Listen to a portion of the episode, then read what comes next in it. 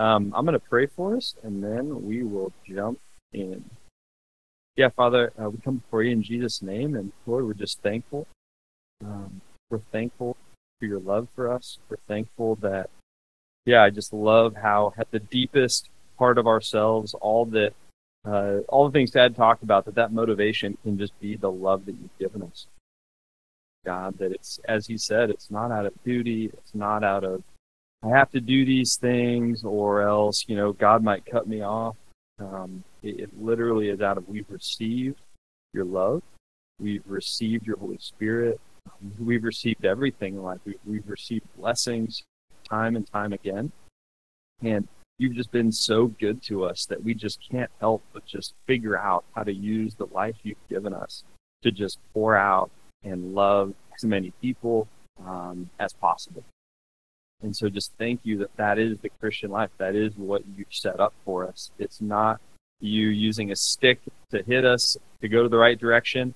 Um, it's really you just motivating us by your faithfulness, and by your love, all the things we talk about in Exodus thirty-four six. And so, yeah, we just have the best the best setup, and we're thankful to be in relationship with you. So um, pray your Holy Spirit would speak today and just guide us. In Jesus' name, amen. So today, we are talking about Romans seven, specifically the last half. And you guys, if you have your Bibles, you can open it up to Romans.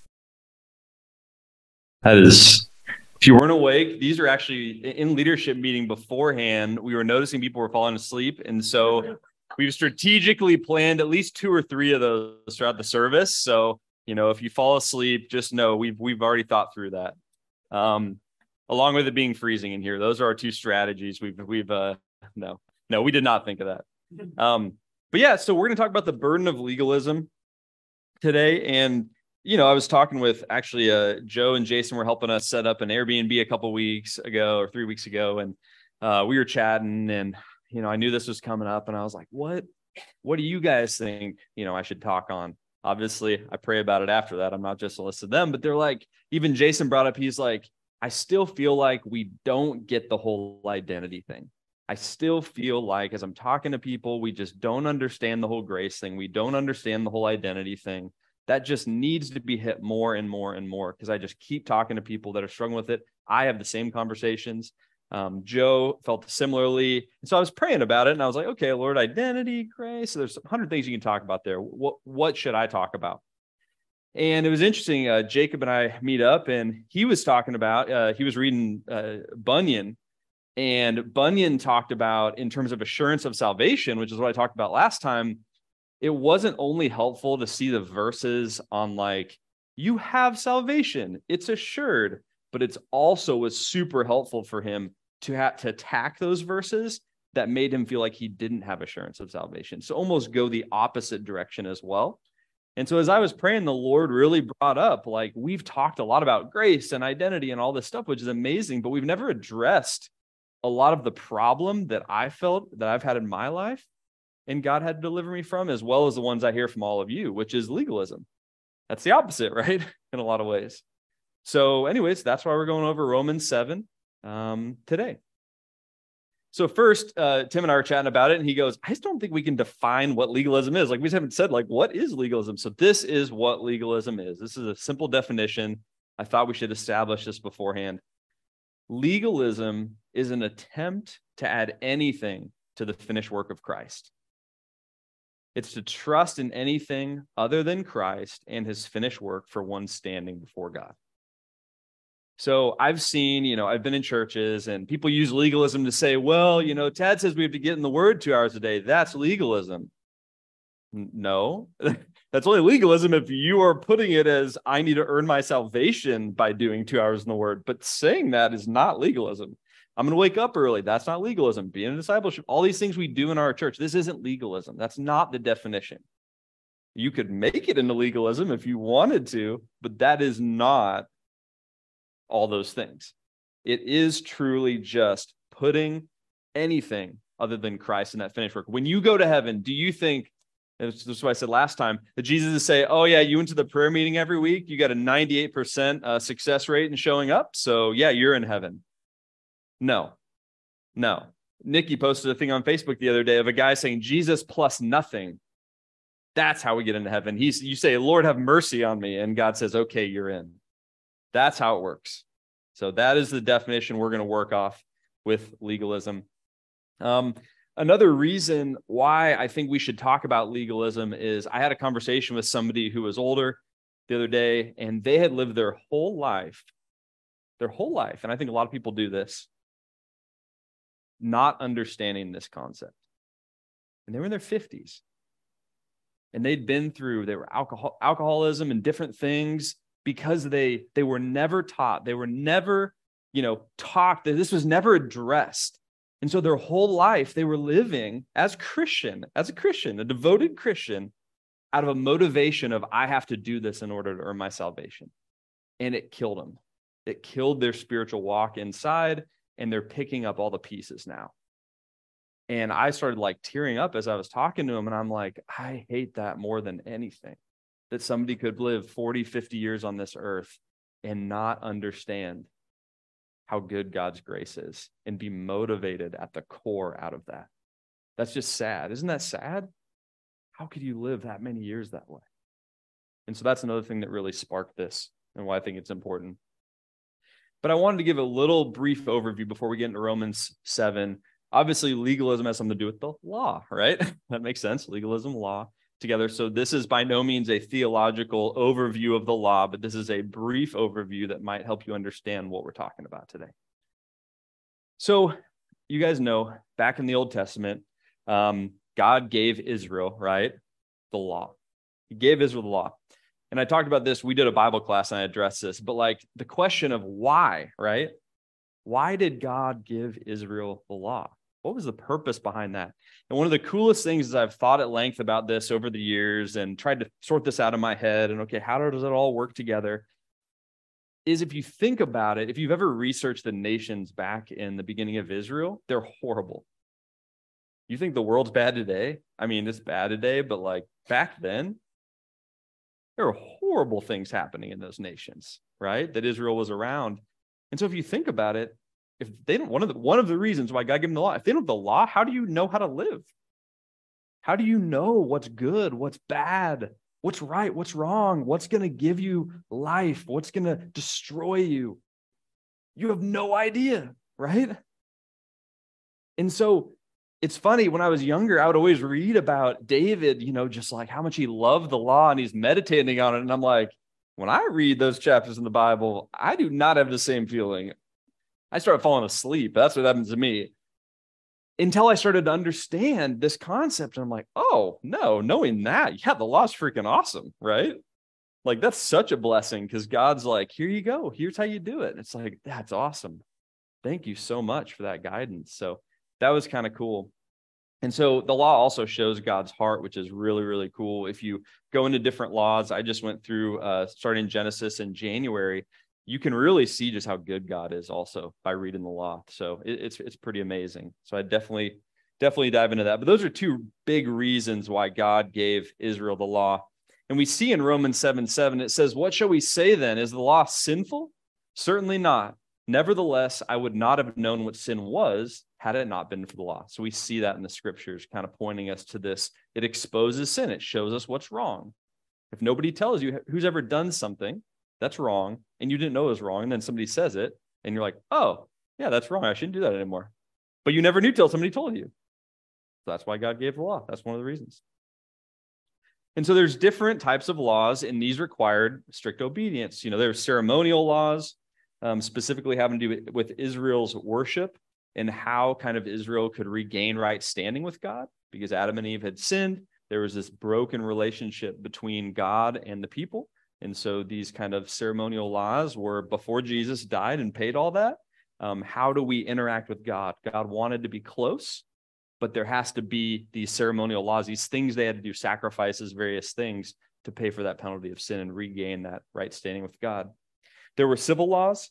Uh, this is like the whole, you know, man gored by an ox, you know, what do you do in that situation? Your ox gores somebody. What do you do? Like, it's pretty, once again, those are pretty cool because they are really good. I'm like, well, it's pretty well thought out, you know, that's pretty balanced in how God did that. And then the moral law, Obviously, that has to do with uh, the Ten Commandments and, and various other laws. And so these are kind of the different types of laws that were given when God gave the law. But we know, and I love in Second Corinthians, that the law was never a long-term strategy. God did not say, okay, we got it figured out. We're going to write all these things on a tablet for you, you know, take it down to the people, and we'll do this from forever. This is, this is how it happens. No, in the book of Genesis, even Jesus starts coming up and it's like, oh, there's going to be something that happens in the future. Um, and so this was not a long-term strategy. And Second Corinthians says this, even refers, but if the ministry of death, it refers to the law in letters engraved on stones, Moses bringing the law down from, uh, from Mount Sinai, came with glory. So the sons of Israel could not look intently at the face of Moses because of the glory of his face fading as it was. How will the ministry of the Spirit fail to be even Um, to be even more with glory? So you see that it's called the ministry of death uh, in certain points. Now, once again, we have to balance things. Doesn't mean it was bad. It just means it was not a long-term strategy. It was not a long-term strategy. Um, this was not the nature of the relationship God wanted. He wanted to be how we have it. We've got a best, the best situation now. We get to be in that personal relationship with God. Um, he didn't want the law to be the long-term strategy. And we see this in, um, in even Jeremiah. Uh, it, it refers to the new covenant. I will put put, uh, put my law in their minds, write it on their hearts. I will be their God. They will be my people. We see this alluding to a future thing that's happening called the new covenant, which is now Jesus, right? Um, that will fulfill the law through his death on the cross that pays for these sins that we had, that was breaking that relationship. And we see in Hebrews that it talks about Jesus, the guarantor of a better covenant, the new covenant as well. So anyways, that's kind of that. Hopefully gets us up. And then Romans seven, four through six, we see the same thing. It says, therefore, my brethren, you also were made to die to the law through the body of Christ, so that you might be joined to another, to him who is raised from the dead, in order that we might bear fruit for God. For while we were in the flesh, the sinful passions which were aroused by the law, because the law arouses things, it identifies it, were at work in the members of our body to bear fruit for death. But now, here's the key, we've been released by the, from the law, having died to that by which we were bound, so that we serve in newness of the Spirit, not in oldness of the letter. It's good stuff. So that was a very fast overview to kind of, I think it's helpful sometimes to bring us, you know, just say the law and you guys have no idea what we're talking about. So that's kind of an overview of how we got to the place that we're at currently in Romans seven. And it's interesting because you see some people didn't get the memo about the whole we died to the law reality, right? Some people didn't get the memo about what the law was even about. You see in Matthew twenty-three, the Pharisees. Jesus refers to them, and these Pharisees made it all about how can you do the little things right? And that is what earns us our salvation. That's what earns us right standing before God, is these little tiny things. So Jesus says, woe to you, teachers of the law and Pharisees, you hypocrites. You're like whitewashed tombs, which look beautiful on the outside, but on the inside are full of bones of the dead and everything unclean. In the same way, on the outside, you appear to people as righteous, but on the inside, you're full of hypocrisy and wickedness. And so we get examples in the New Testament of people who've tried the whole, I'm going to do all these things right all the time, and they get called out, right? Because what do you see? They do all the right things. They're showing up to the, and I'm going to be really, they're showing up to prayer meeting. They're, they're in the ministry house. They go to the classes. They do all the things. But as Tad said, is their heart changed? Is their heart transformed? Or are we just seeing an obedience to outward actions? Right? That's what the Pharisees did. It was all about the outward actions. And there was no internal change. The inside was nasty, the stuff that was going on. Not sinful. We're all sinful. Nasty. It was gross in there. Because it was all about them. It was all self-focused, self-motivated. And Paul dealt with this exact same thing, right? Doesn't it make sense? He was a Hebrew of Hebrews. As for righteousness based on the law, he was faultless. We were talking about this this morning. Paul was out in the wilderness and, and figuring out stuff. I mean, Tad and I were, we were all talking about it, like definitely greater than a decade. Was, I mean, we don't know exactly, but ten to fifteen years. He was trying to sort stuff out after kind of coming to Christ. What do you think he was doing that whole time? Getting his nails done, you know? Getting his donkey's hooves polished, you know? It's like, he's not, he wasn't, he wasn't, no, he was figuring out, in my opinion, we'll see if I'm wrong, he was the Hebrew of Hebrews. You don't think he struggled with legalism at all? And we're about to see in Romans seven, he talks about it. No, I think he was sorting out this stuff and trying to really understand. I mean, a lot of things, but one of them was getting over this, this barrier. And so Paul is a great example, and somebody, it's awesome that he wrote Romans because he was the, the legalist of all legalists. He was, he was the main guy. And so it's, it's pretty cool that he wrote Romans seven. So with that intro, let's get into the text um, for today. The book of Romans is behind Ephesians, well, equal to Ephesians, my favorite book. And one of the reasons is, if you don't know this, this like un, this like clicked, and when I'm like, oh, this is what happened in the book of Romans. This is the context. So um, Emperor Claudius had actually kicked out the Jews out of Rome for about five years. Okay. This is the context for the book of Romans. So he kicked them out. So they're out of there. And so the church was all full of Gentiles. We know the Jewish people were more about the rules. The Gentiles were a bit crazy, right? That was their struggle. It was two different, different groups. And so Emperor Claudius kicks out the Jews. What do you think happened to the Roman church? You give them five years to have a Gentile run Roman church. It's going to get a little crazy, you know, like they're going to kind of go off the rails a bit to one side, right? So after the Jews come back to Rome, they're like, what's going on here? I do not like this. And they start getting in fights about what's happened, right? The Jews are like, that is not okay. You know, no, we need to be more like this. The Gentiles, who sway more to this direction, are like, it's fine, whatever, you know? And so there's kind of this like back and forth between them. And that's the context of Paul writing Romans. And that's why it's such an amazing letter on justification, sanctification, spiritual growth, all these concepts, is because there were literally these two people who had some different opinions, and they were like going back and forth. And so he's like, I gotta, I gotta write a book that kind of covers all the topics. Does that make sense? And so that is why it's so awesome that we get to jump into the book of Romans. And with the context of Paul, a legalist, writing the chapters, I mean, it's just, it's just great. It's great. So with that, let's jump in to Romans seven. So we see Romans seven fourteen, for we know that the law is spiritual, but I am of the flesh, sold in bondage to sin. So Paul obviously has been addressing the law, various different things. He, you know, died to the law, but now he's talking about this experience that he has had post-conversion. So there's a lot of uh, commentators who think differently. Some say, oh, it's it's it's pre-conversion, before Paul came to Christ. But our opinion, I talked to Tad about it and was like, hey, are you on the same page? He's like, yeah, we're on the same page. And I guess a lot of the greats were on the same page, uh, is that this is Paul post-conversion. So he's already come to Christ when he's talking about this. So he says, for we know the law is spiritual, right? Once again, the law is good, but I am of the flesh, sold into bondage of sin. So the first thing we need to identify is this whole flesh situation, right?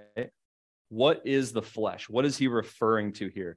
Now, I'm not going to die on a hill on this little example, but this is just a general example to maybe give you an idea. There's people who have different ideas about it. This is personally where I stand currently, but it's not like I'm going to break paths with somebody if they disagree. So we as people have a soul, right? That soul has thoughts. So our thoughts are a part of that, our emotions, our actions, our will, our ability to do things, right? So we're at kind of the core. On one side, we have the Spirit of God, right? And the Spirit of God is communicating with us through the Word, through the Holy Spirit, through truth, right? And so all the good things that happen in our life is coming from God and him telling us about his word and wisdom and wise people in our lives and all this stuff. So that's all coming through the Holy Spirit, through the Spirit, and it's going into our soul, and we're making good decisions, good emotions, right? Um, good thoughts. All these things are good because of that.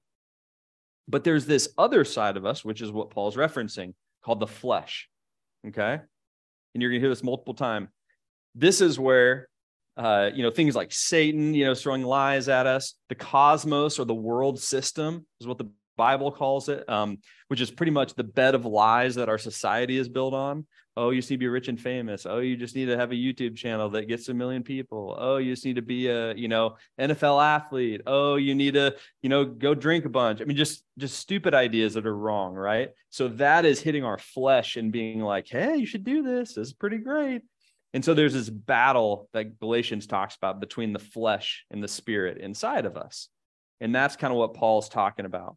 So we know the law is spiritual, but I am of the flesh. So he feels like he's like, I'm of the flesh, man. I have some major issues. I feel like I'm sold in bondage to sin. And a great example of this is Venom. Who's seen Venom? Very similar, right? Very similar example. He's like talking back at himself. Like um, he's this guy, but he also has Venom inside of him. And it's like this flesh spirit reality.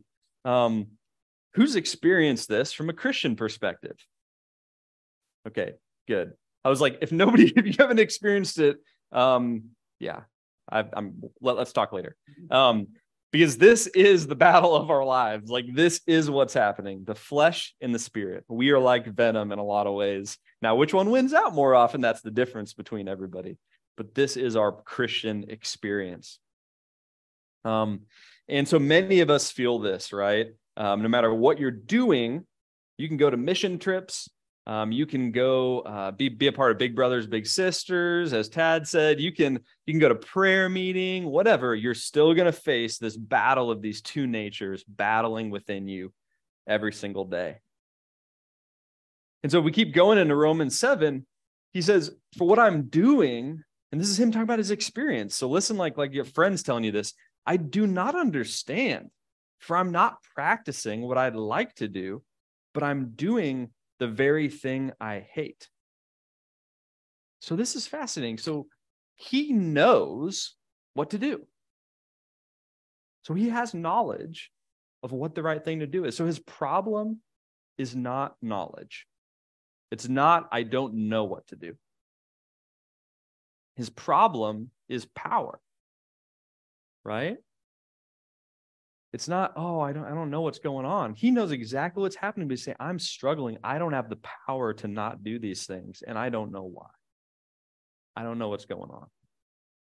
Who's felt that? Probably most people.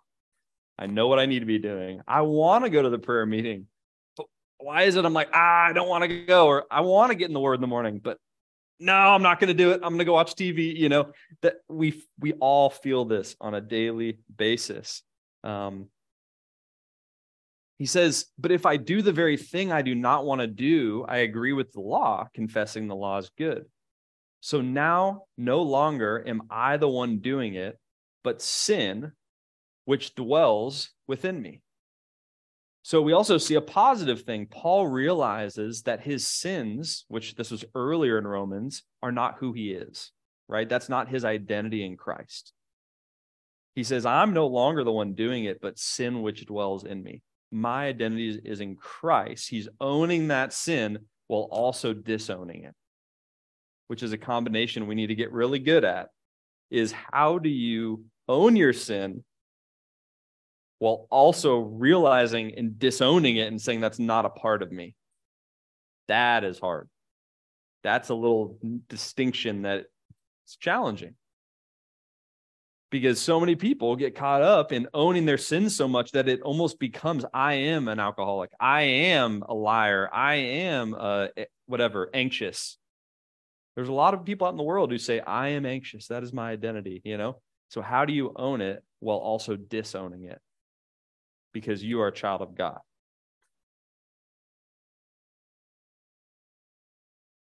He says, for I know that nothing good dwells in me, that is in my flesh. So we looked at that. The flesh is that bad part. For the willing is present in me, but the doing of good is not. For the good I want to do, I do not do, but I practice the very evil that I do not want. And so again, he affirms that he's even willing to do these things, but he just can't figure it out. He can't get it done. And we see this battle in Galatians five. So I say, walk by the Spirit, and you will not gratify the desires of the flesh. For the flesh desires what's contrary to the Spirit, and the Spirit what is contrary to the flesh. They're in conflict with each other, so that you're not able, or so that you are not to do whatever you want. So he's experiencing this battle back and forth, back and forth, back and forth. He continues, but if I do the very thing I do not want, I'm no longer the one doing it, but sin that dwells in me. I find then that the principle that evil is present in me, the one who wants to do good. If you've tried to do the good thing, right, the right things all the time, you've realized this situation right here. Uh, C S Lewis, a great quote, says, he says, no man knows how bad he is until he's tried to be good. We don't understand how bad we truly are until it's like, nope, today I'm I'm going to be good today. And then it's like, you know, it's like, that's a great way to start yourself off on a bad side, um, because it's all self. You don't have the power within yourself. It's all about you. I remember, um, yeah, I used to, uh, you know, when I was younger, I was all about this. I was all about, that's why actually Johnny got the same tattoo, but I got Sola Gratia, by grace alone. Because I was like, maybe if I see it in the shower or sorry, in the mirror, in the mirror every day, then I'll start to believe it. And sure enough, yeah, it did work. Um, but this, I was obsessed with this concept of using my time perfectly for the Lord. I'd have meetings booked out from seven a.m. to five p.m. discipleship meetings every Friday in college. Like every moment of my time, I was trying to plan out and be perfect about like spending it for the Lord. I was like a great legalist. Um, But inside, I wasn't experiencing freedom and had a lot of areas of massive sin that I was still doing uh, that now I look back at and am embarrassed by. But I was doing all the right things and all the leaders loved me and, you know, I was getting affirmed and all this stuff. But really, my heart was, I had major issues. But I felt so confident in, you know, my legalism that I just kept doing it. I just kept doing it. It was the flesh. If we keep going in Romans seven, for I joyfully concur with the law of God in the inner man, but I see a different law in the members of my body waging war against the law of my mind and making me a prisoner of the law of sin, which is in my members. So Paul knows that his real inward man has a delight in the law of God and that this impulse of sin comes from a different place. Um, and so he keeps fighting, keeps trying to be good, but he's caught in this kind of desperate powerlessness of his fight with um, with sin, and he's stuck in self. And he says, wretched man that I am, who will set me free from this body of death? The word wretched here, Paul or Paul brought it up, uh, Tad brought it up earlier. It actually is wretched through the exhaustion of hard labor. So he's literally saying, I've worked so hard to try, and I can't do it. Right? Another interesting point about this part of Romans seven, Paul's referred to himself in this time with a self-focus. Guess how many times? forty times. forty times since Romans seven thirteen. So one of our major issues in this battle is we're so focused on ourselves. We're so focused on ourselves and I need to do better. I need to do it, et cetera. But ultimately, what we need to do is come to a point of true desperation where we give up. That's when you actually find it. Um, years ago, I was talking about this earlier. Um, Allie had a struggle with anxiety uh, and even was like suicidal at a point. And it's really, really dark time in my life. And um, I'm a researcher. I'm a studier. I like reading books. I read lots of books. And so I bought all the books on anxiety, all the books on, you know, Christian books on how to get, how to get out of that and how to fix it and all this stuff as a husband, you know, trying to help her. And I tried for probably twelve months or so and didn't get anywhere, and it just got worse, et cetera. And I remember one time um, I was just, I was distraught because I was trying so hard, buying all these books, reading all these books, trying different strategies. It wasn't working. I remember I was, I, I don't take baths, but I took a bath that day for the first time. It's not my normal thing, but I was like, it, life is hard. I just want to take a bath right now, which is, which is really goofy. But uh, anyways, so, so I'm like, I'm in the bathtub and I'm laying there and I'm so frustrated and I'm just like, ah, and I remember God just broke me. And I started just crying and just pouring out my heart to him. And I was like, I give it up. I don't know how to fix her. I don't know how to fix the situation. I don't, I don't know anything. I know nothing. Like I literally, and I mean, I was a pastor, you know, I was minister, I had a bunch of guys I was discipling, and I'm like, I don't know anything. I shouldn't, you know, et cetera. And literally within a month or two after that, she got freed. Yeah. Yeah. Yeah. Praise the Lord. I mean, and honestly, we were talking about this morning, I think everybody has to go through that. In this process, a lot of times, I like to call it, I had a friend call it law school. That's really what this is. This whole Romans seven process is law school, and we all have to go through it. Unless you're, I mean, if you hit grace immediately and you have it all figured out, good for you. Like, that's amazing. But most people have to go through it because the world, everything in our society tells us the exact opposite. It says you do stuff and then you get rewarded, and that's how it works. And this is the exact opposite. It's you surrender everything and give up everything, and then it works. You don't have to do stuff for it. You just have to say, I don't know anything. And then that's when stuff starts working, because the power of God is able to fill you then. And so this law school, I mean, that was the moment in my life when things started to click in deeper ways. And so now if I meet with guys for discipleship or whatever, I'm just like, I don't know anything. We go into the meeting, I don't know what we're going to talk about. I don't know anything. And that's not always what happens. Sometimes I do prepare. But like, but the overall is just, I don't know anything, you know? God has to do it. God has to do it. And that's such a freeing place to be at, because then it's not on you anymore. And the power of God's able to use you. And there's times I leave discipleship or leave a conversation, I'm like, wow, that went surprisingly well. Huh, interesting. It's just, it's just God. And then who gets the glory? Him, not us. It's amazing. And so we all have to go through this law school. And if, if you're going through this law school right now, know what's happening. This is what's happening. You're being broken. And God will use law school in your life until you surrender, until you actually snap. And sometimes, um, yeah, once again, I'd been a pastor for probably five years when this happened. So you think you're surrendered, but you don't always know, you know? But God will bring the things in your life together in a way and use suffering and use pain to bring you to that level where you're you're snapped. But that's when everything clicks the most.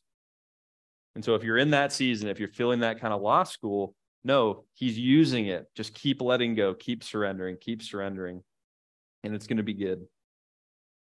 And this is what Galatians said. This is one of my favorite verses in the whole, but I just, this really just kind of enlightened my brain about this whole law thing. It says, but before faith came, so before Christ, faith, all this stuff, we were kept in custody under the law, being shut up to the faith, which was later to be revealed. So nobody could actually obey the law, so they were shut up under the law. Therefore, the law has become our tutor to lead us to Christ so that we may be justified by faith. But now that faith has come, we're no longer under a tutor. So what this is saying, so this word for tutor, it's alluding to this Roman idea that um, they would have uh, people's kids would get walked to school by like somebody, and they'd walk them to school. It's the same word. So think about it. The, the law is walking us to Christ. That's what's happening. Because as you you can't obey the you can't do it, right? So you can't do it in your own power. You get closer and closer to Christ because you become more and more dissatisfied with the fact that you want to do these things, but you can't do them. And so you're getting closer and closer and closer to Christ, and then you snap. And that's when the power of God really can be move, moving in your life. Does that make sense? That's what it's talking about here. For you are all sons of God through faith in Jesus Christ.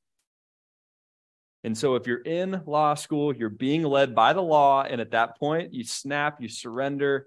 That's when, that's when really the power of God, when you admit, I don't know anything, I need God to do everything because I don't know anything. Those are the points where it's really like, okay, you found Christ. You found Christ in this area. I love that verse. And so he says, thanks be to God through Jesus Christ, our Lord. So then on the one hand, I myself with my mind am serving the law of God, but on the other with my flesh, the law of sin. Sin is the greatest battle in your life. There's nothing else more important than to move forward with Christ and eliminate sin in your life, because sin leads to death, right? There's nothing more important in your life. So you think of, I always think of like World War Two. Back in World War Two, everybody changed their way of life in order to pretty much beat the Germans, right? Beat the Italians. Everybody changed everything. They were putting women who were at home. Now they're in the factories. I mean, everybody was transforming how they lived because they all knew that the biggest thing we had going on was World War Two. We have to win this. If we don't, the Nazis are going to take over, and they're horrible, and we don't want that to happen. So if this is our biggest battle in our life, then why not focus all of our effort, not on sin, but on how to defeat sin and live a life focused on the Lord? Why would you not do that? It's the most important. Ted always says it's the most important thing you have going on. It is. And so when we're in that situation and we're trying to get better, we need to turn to God, not to ourselves, not to our own actions, et cetera, because only Christ has the answers for these things. Only the Word has the answers for these things. A lot of times, people think the problem is that they didn't, that they don't know what to do to save themselves, right? I just need to figure it out. So I'm going to learn more things. Well, learning's positive. It's good to go to seminars, learn things. But you need Christ. That's what you need. You need His power to help you through these things. A lot of times people think they're not motivated enough. I just need to get more motivated. Maybe I'll drink more Red Bull, you know? Maybe I'll have more coffee. Maybe I'll, you know, do whatever. That's not your problem. Your problem is not that. Your problem is you need to surrender to Christ these things and let Christ deal with them, right? A lot of people think that their problem is they don't know themselves better. Let me go do some meditation. Let me go, you know, look internally into what the problem is. Once again, not the problem. Not the problem. The problem is you need to go be with the Lord, be with Christ, and let Christ mature you in these areas. The problem is all those first things have to do with yourself. You trying to figure out what's what I was doing. Oh, let me go learn about this. Let me go try this. Let me go know what I need to do at the beginning and say, I don't know anything. I need to start at ground zero. Lord, you show me the way. That's the first step. That's the first step. And we see uh, in the book of Galatians, this is what they were doing. Paul starts off, uh, or actually in, in chapter three, it starts off and says, you foolish Galatians, who's bewitched you? Before your very eyes, Jesus Christ was clearly portrayed as crucified. I'd like to learn just one thing from you. Did you receive the Spirit by the works of the law or by believing what you heard? Are you so foolish after beginning by means of the Spirit? Are you now trying to finish by means of the flesh? So again, I ask, does God give you His Spirit and work miracles among you by the works of the law or by you believing what you heard? Right?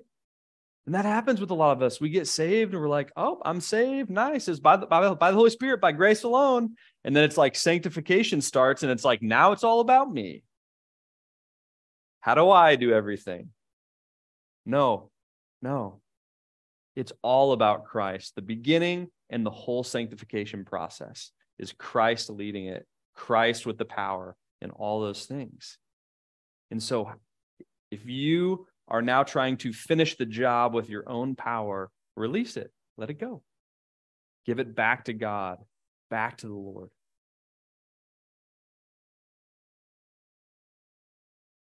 And the whole law was fulfilled in one word, which is you shall love your neighbor as yourself. This is the motivation, our identity in Christ, God's grace, his love for us. Exodus thirty-four six, the fact that we were far from God and he sent his son to die for us, to pay the penalty of sin, right? To, to remove the power of sin in our lives so we can actually get over it. And eventually will be the presence of sin will be taken away when we're in heaven one day. There won't be any sin in heaven. But it's all centered around God's love. And I love D L Moody.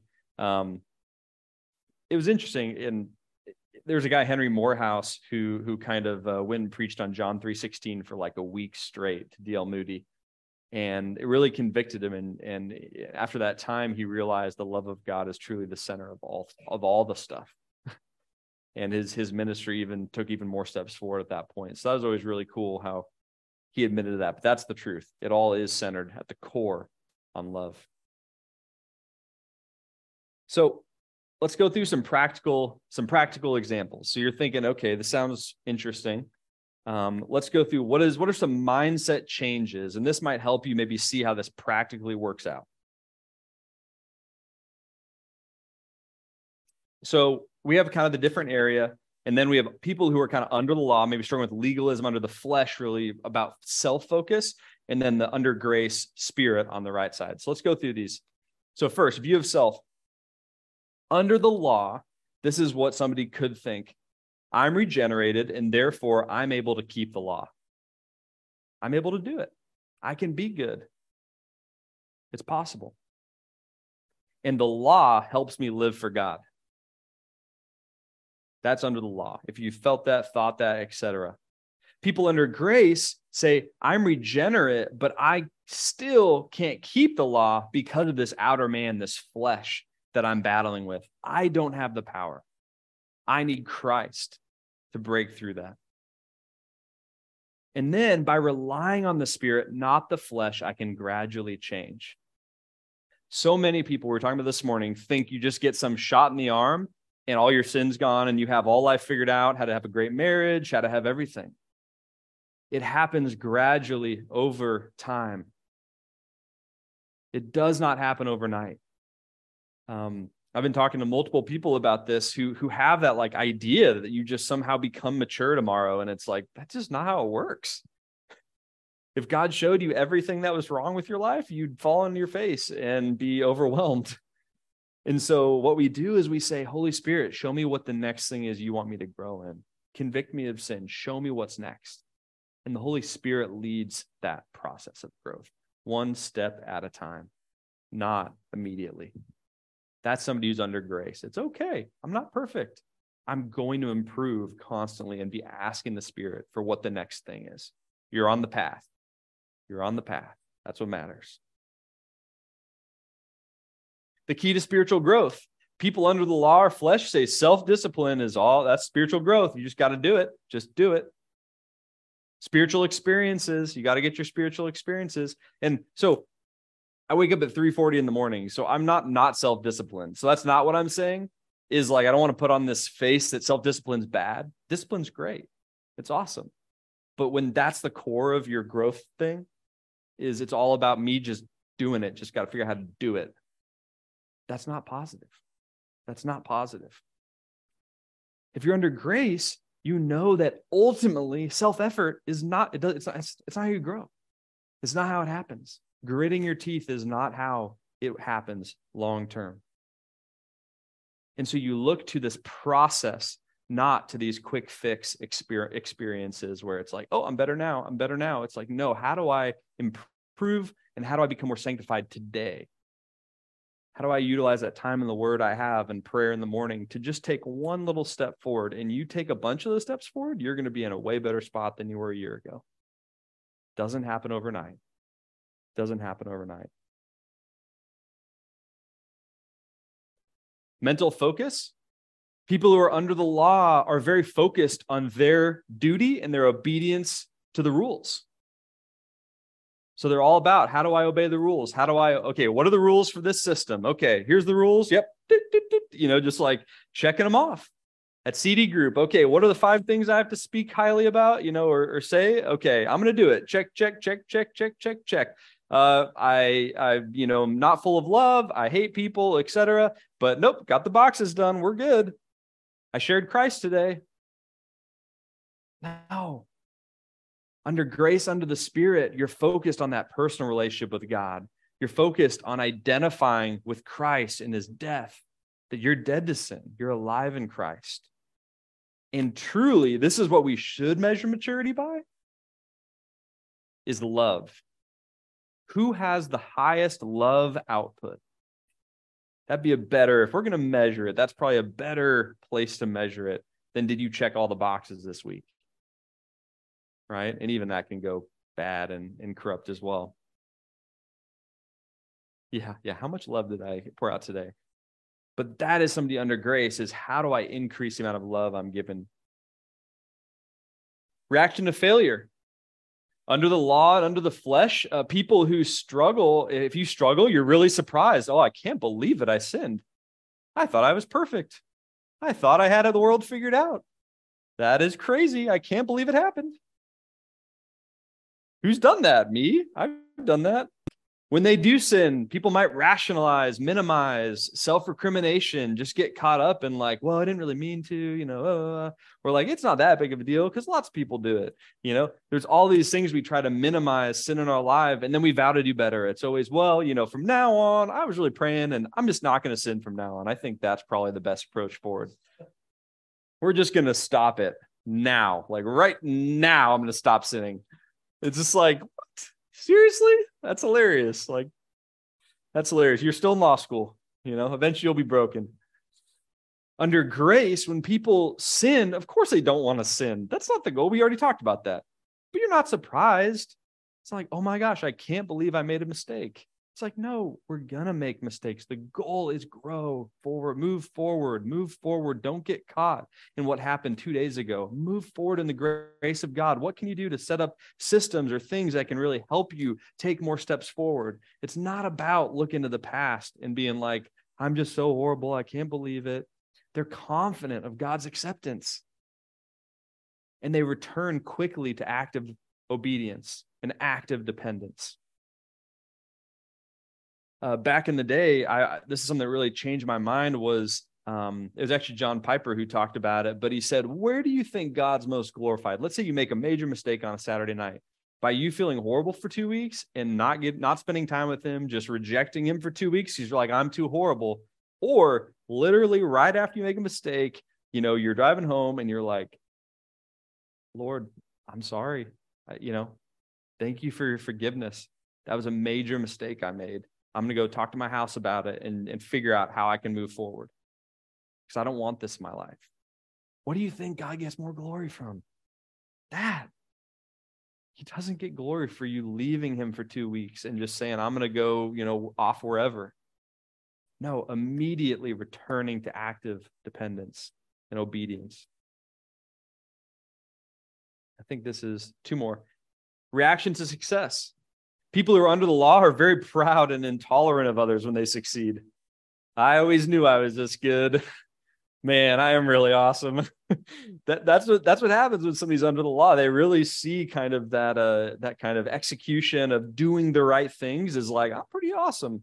And this person, yeah, they're really horrible. They should probably be, you know, punished for that or something. You know, I'm way better than them.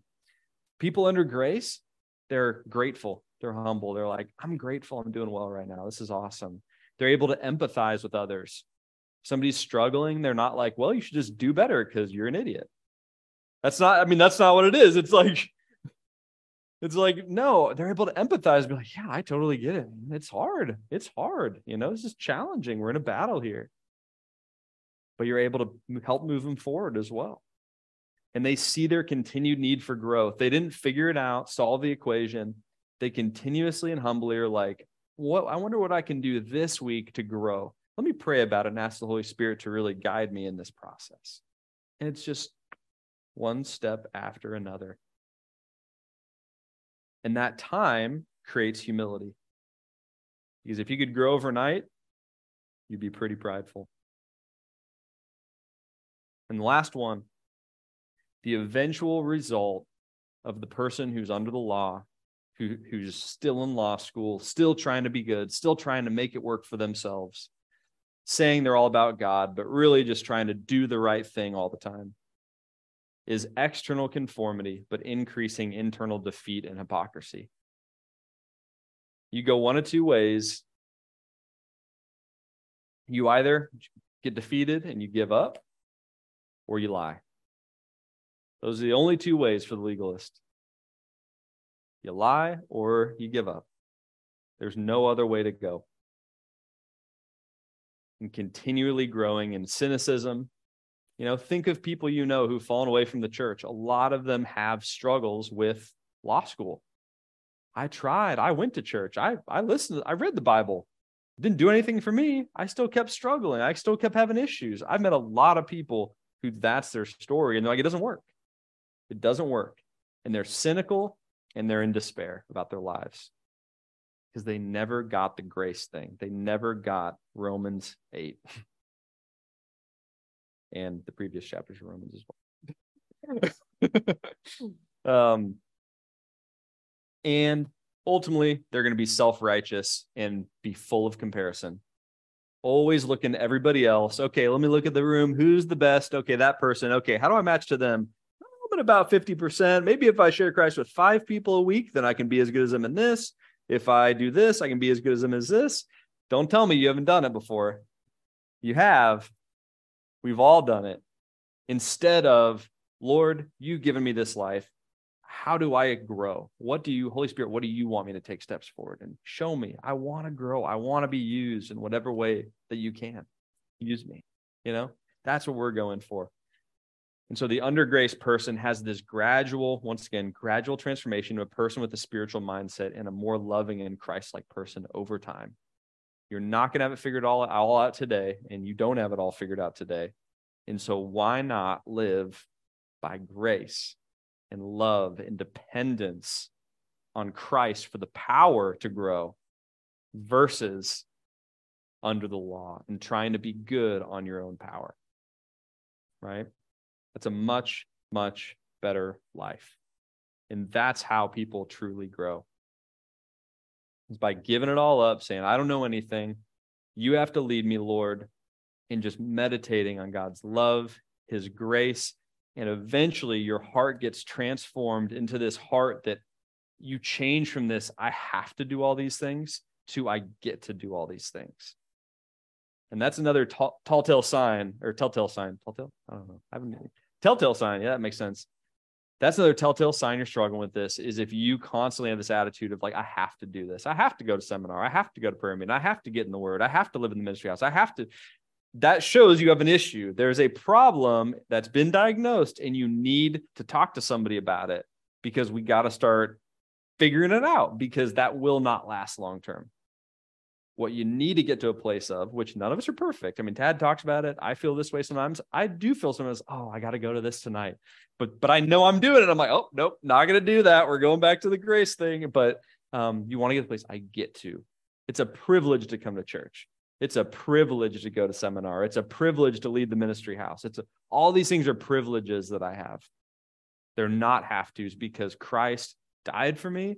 He paid for all my sins. He wants to be in relationship with me on an individual basis. He wants to use me in people's lives for purpose and for meaning. And so when I go to heaven one day, I have all these people that I've been able to impact and love and care for and be used in their lives. Like, that's what we all want more than anything.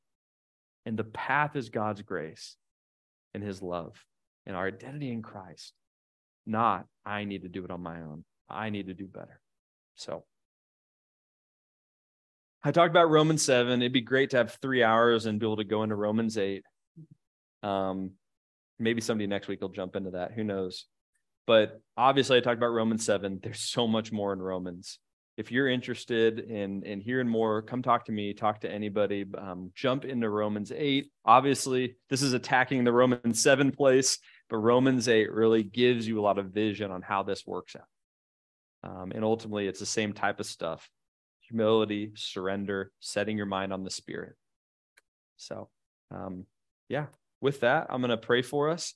And uh, yeah, we'll start our prayer time. Father God, we come before you in Jesus' name, and Lord, just thank you for Jesus.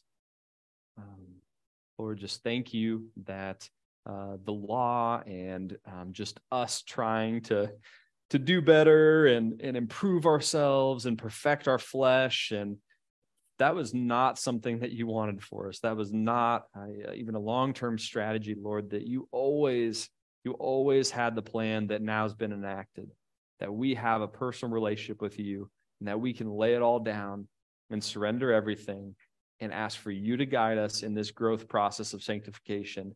Um, and just like we, we were justified, just like we came to you, we can improve, Lord, step by step, um, and really just have a joyful life, get becoming more and more um, sanctified and holy and, and be able to be used in more and more powerful ways.